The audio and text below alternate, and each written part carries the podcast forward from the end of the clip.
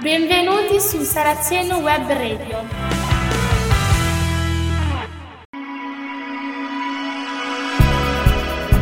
Buongiorno da Gioele Guerrini di Saraceno Web Radio.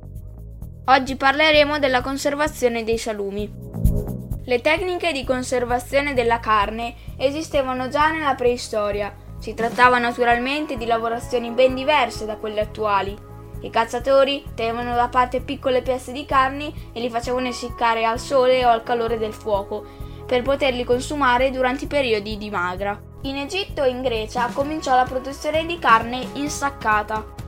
Il successo dei salumi in Italia è molto più antico di quanto si possa pensare. In epoca etrusca e romana si conservavano sotto sale diversi tipi di carne, non solamente suina, con il tempo però trovare una particolare diffusione la carne di maiale e quella di cinghiale facilmente reperibile e adatta a questo tipo di lavorazione.